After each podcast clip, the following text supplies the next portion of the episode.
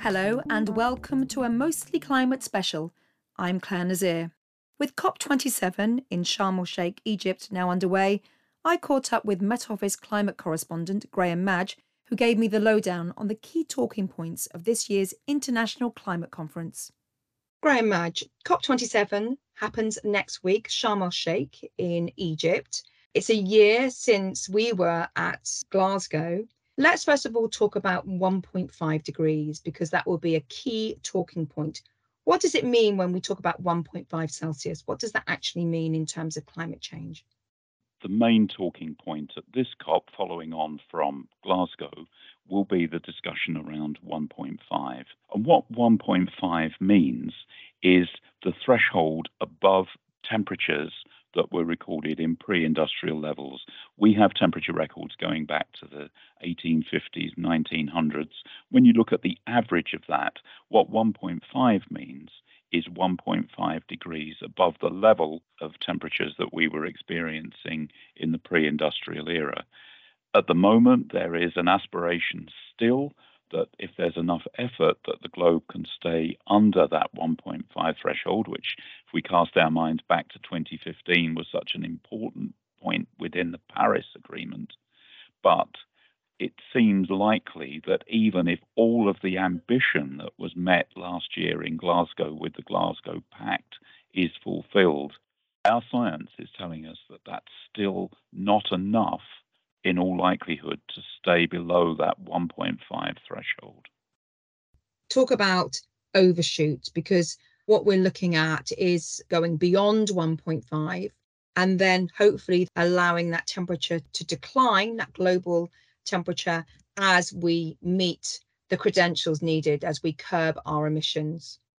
That's exactly right, Clare. We need to consider overshoot, and that will be something that people who follow the climate negotiations in Sharm el Sheikh will be hearing time and time again, I suspect.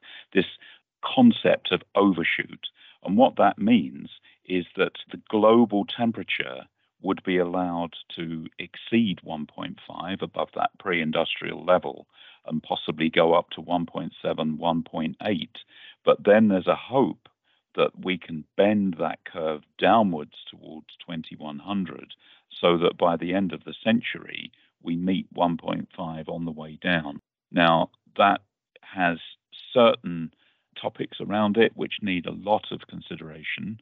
First and foremost is at this moment in time, there isn't the global technology at scale that's proven that can actually deliver this. So we would need to, as humanity, work out what the best way of doing this is when we've gone above 1.5 in order to get us back down. And secondly, we are going to see for every increment that we increase the global temperature, there will be increased pressure on things like the Arctic, uh, glaciers. Um, that will cause sea level rise to go. We've covered this and we've talked about this many times, Clare, but these are important factors. And the higher we go albeit temporarily, on this overshoot pathway, we're placing increasing pressure on the planet's ability to be able to cope with high temperature extremes. It's important, isn't it, that this year's COP is actually in Africa, considering the extremes that we've witnessed just in the last 12 months, in particular, the drought across East Africa, too much rain elsewhere, the communities, countries are living on the front line of climate change. Do you think they'll have a, a louder, a stronger voice for this COP being located in Egypt? Well, perhaps it's a cliche to say that Africa as a continent is on the front line of climate change, but that is absolutely the sentiment. Communities, particularly in sub Saharan Africa, need to become more resilient to climate change.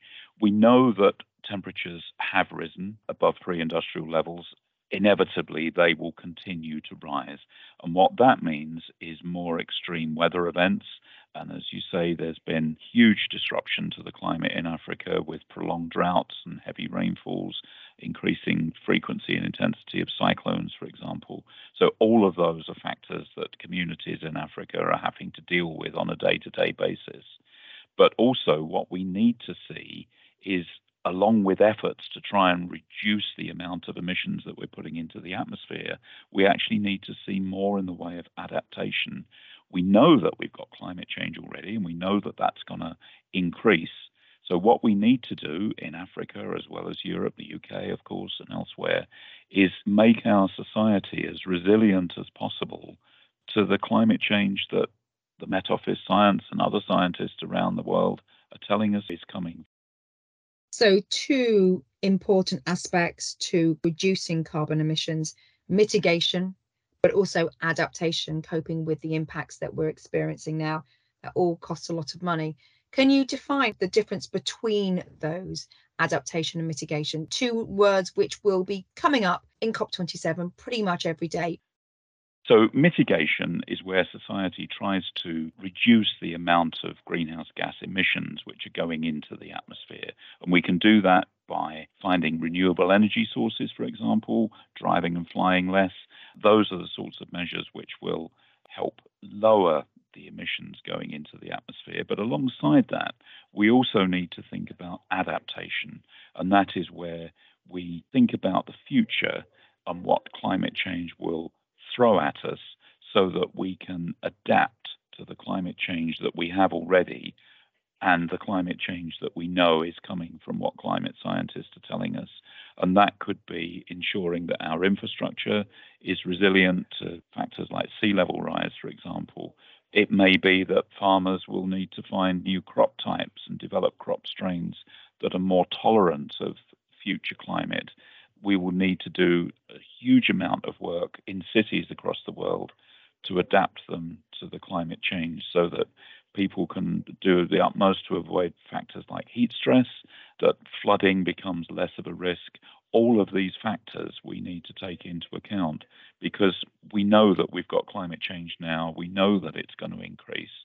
So, a big part of adapting to climate change will be looking at our lives and how they will be impacted and how we can adapt to cope with those pressures.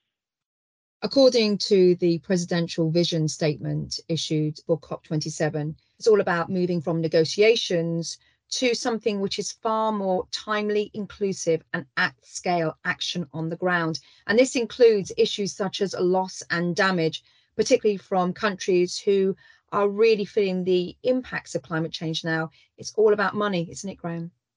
Well, it is. I mean, there's um, impacts of climate change are being felt all around the world.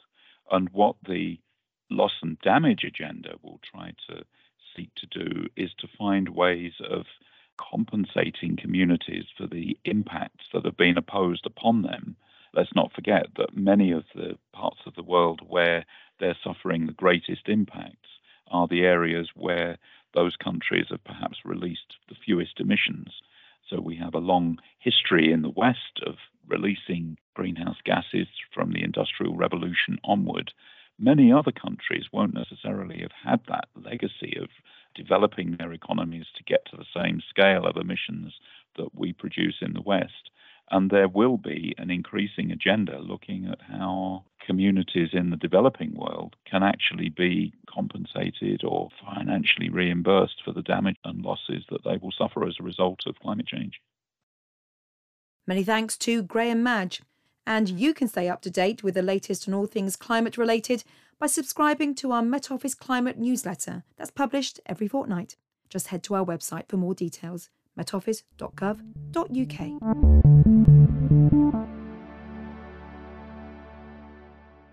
Mostly Climate is a podcast by the UK Met Office. For the latest weather conditions where you are, download the Met Office weather app.